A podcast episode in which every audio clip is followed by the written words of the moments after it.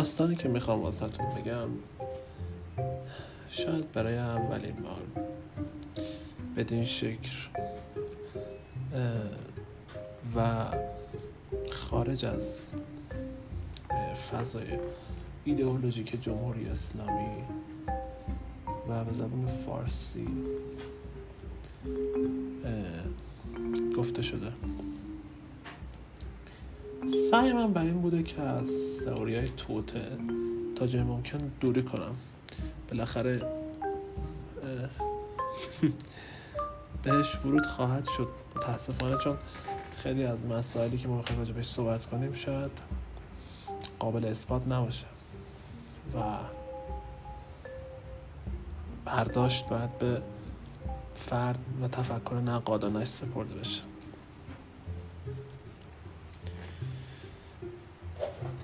طی چهل و دو سال گذشته مدام رژیم جمهوری اسلامی مدعی جنگ با چیزی به نام سهیونیسم شده و همیشه خودش رو مبرا از یهود ستیزی دونسته و همیشه گفته که مشکلش سهیونیسمه در یهود ستیز بودن جمهوری اسلامی شکی وجود نداره. اما اون که من می‌خوام در قالب چند اپیزود راجع بهش صحبت کنم از چنین فضاهایی و از چنین چارچوبای دولتی فراتره.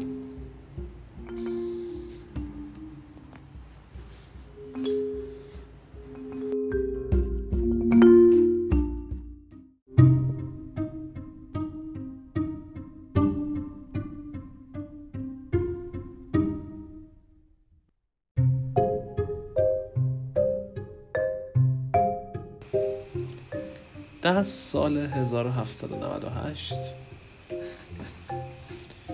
یک کشیش بریتانیایی کتابی نگارش می‌کنه تحت عنوان Proofs of a Conspiracy. این کشیش به گفته خودش اذعان می‌کنه که فراماسون هستش. کتاب و خطاب و جورج واشنگتن به نگارش میرسونه. در این کتاب یک سری ادعاهای بسیار عجیب و که شاید شنیدنش برای همه جالب باشه اوورده میشه. نخست این فرد درباره نوعی سکیزم یعنی جدا شدگی یعنی تفرقه. داخل لوش های فراماسونری اروپا به خصوص کشور آلمان صحبت می‌کنه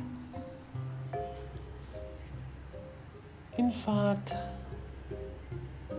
میگه که این لوش ها توسط یک نوع کراپشن منظورش فساده یک نوع فساد. دارن اشبا میشن. اسم این فساد رو می‌ذاره دیلومیناتی و مرجعش برای این نام برمیگرده به Bavarian Illuminati که حدود دو دهه قبل در باواریا ایجاد شده بوده. توسط فیلسوفی به نام آدام وایسهاپت که ایشون اول ایلومیناتی رو ایجاد می‌کنن. با تفکراتی که حالا در این اپیزود نه ولی در اپیزودهای آینده خدمتتون میگیم. با تفکرات خاصی که این آقا مثلا ازش نام می‌بره که تفکرات ایلومیناتی شامل برانداختن انواع ادیان و همه دولت های جهان. به منظور ایجاد یک دولت واحد میشه.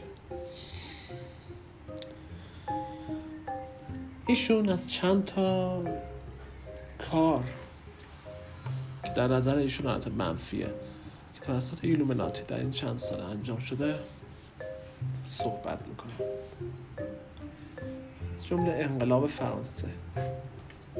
و میگن که همین ایلومیناتی بودش که در پاریس کلوپ دگردیسی پیدا کرد به کلوپ ژاکوبن و یه سری جنایت های بسیار باور نکردنی بعد از انقلاب فرانسه توی دوران وحشت بهش میگن انجام داد. اگر ما همین خط انقلاب فرانسه رو بگیریم و تفکراتش رو ادامه بدیم همونطوری که اکثر چپگراهای مطرح دنیا چنین کاری می‌کنن. می‌رسیم به انقلاب روسیه.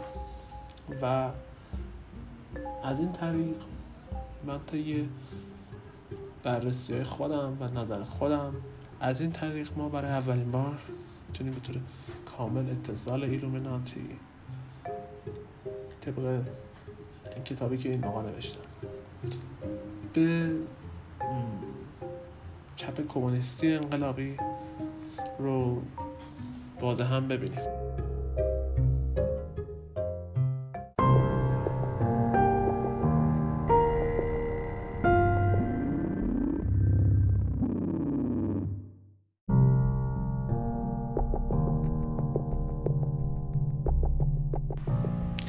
ساختمون سازمان ملل رو دیدین؟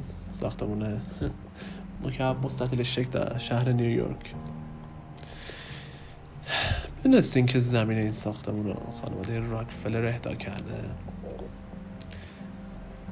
بعد از جنگ جهانی دوم و حتی تو همون ساختمون یه اتاق مخصوصی هم که داره حالا که در حالا جلسات آینده راجبش بیشتر صحبت می‌کنیم.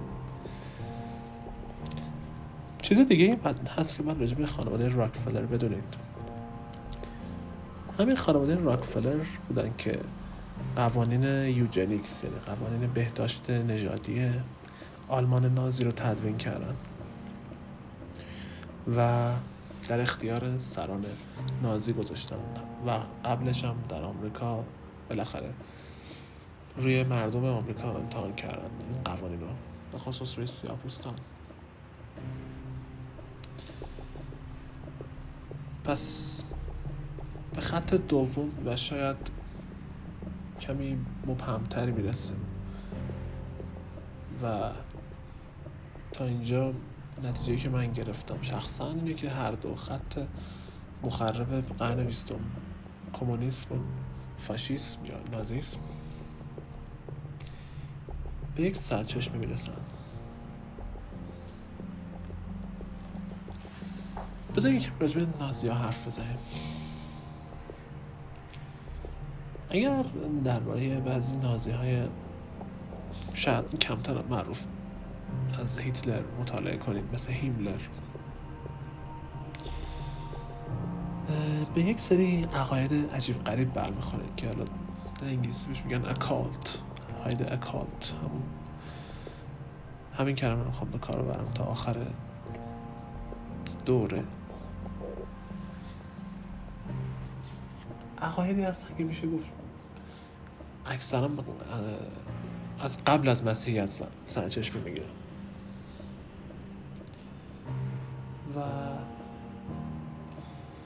هیملر شخصا معتقد بودش که مثلا جادوگر کشی یا ساهر کشی که توی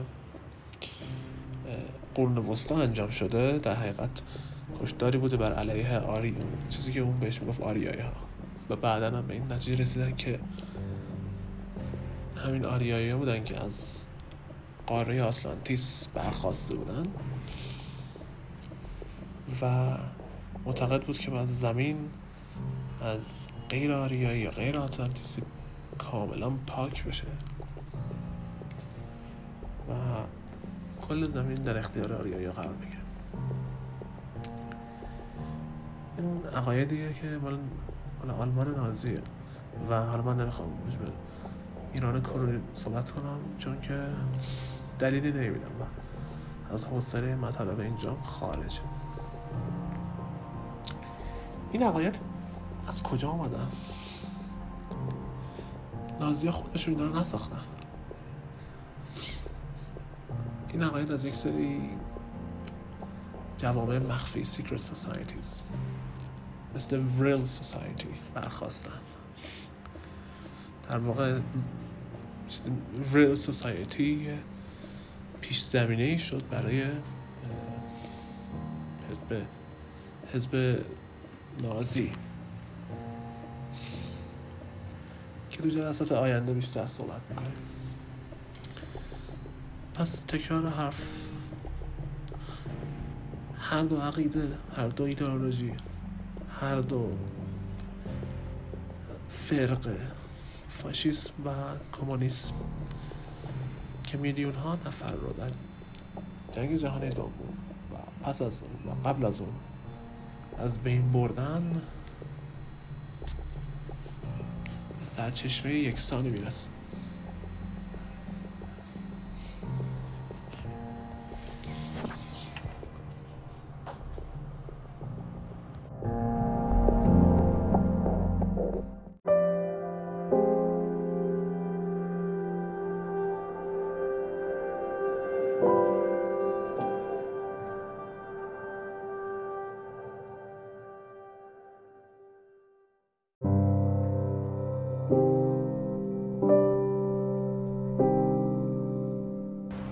حرف آخر این اپیزود. موجودی که داریم راجبش صحبت می‌کنیم. فرا دولتیه و هر اونچه که اینجا گفته میشه به ضد کشور یا دولت خاصی نیست. صرفا موضوعاتیه که دونستنش برای هر کس به خصوص در دورانی که درش هستیم کاملا ضروریه. چون این موجود داره کم کم خودش رو هویدا می‌کنه. جلوی چشمان ما داره از پوسته خودش بیرون میاد. به همین دلیل مردم عوام باید اینها رو بدونن. و از این جهت این پادکست کاملا به زبون ساده طوری که مبتنی بر شواهد قوی باشه ولی اینقدر خسته کننده نباشه که مردم عادی خسته بشن. اینجوری من ساختم این پادکست رو. اگه که استقبال صورت بگیره اپیزود های بعدی هم به زودی ارائه میشه.